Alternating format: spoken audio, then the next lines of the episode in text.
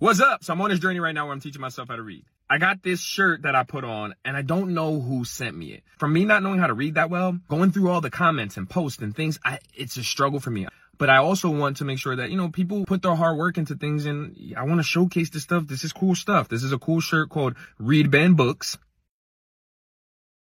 As you can see. And if you sent me this shirt and you happen to see this post, please say something, comment, so I can like thank you or people can see where to go to get these shirts. And again, I'm so sorry. This is part of struggles when you can't read that well. You missed opportunities to connect or emails or certain things because they're really overwhelming for me. But when I get some time, I definitely go through all the comments and try to read as much as I can because it also helps me in my reading. So thank you so much. Short Cast Club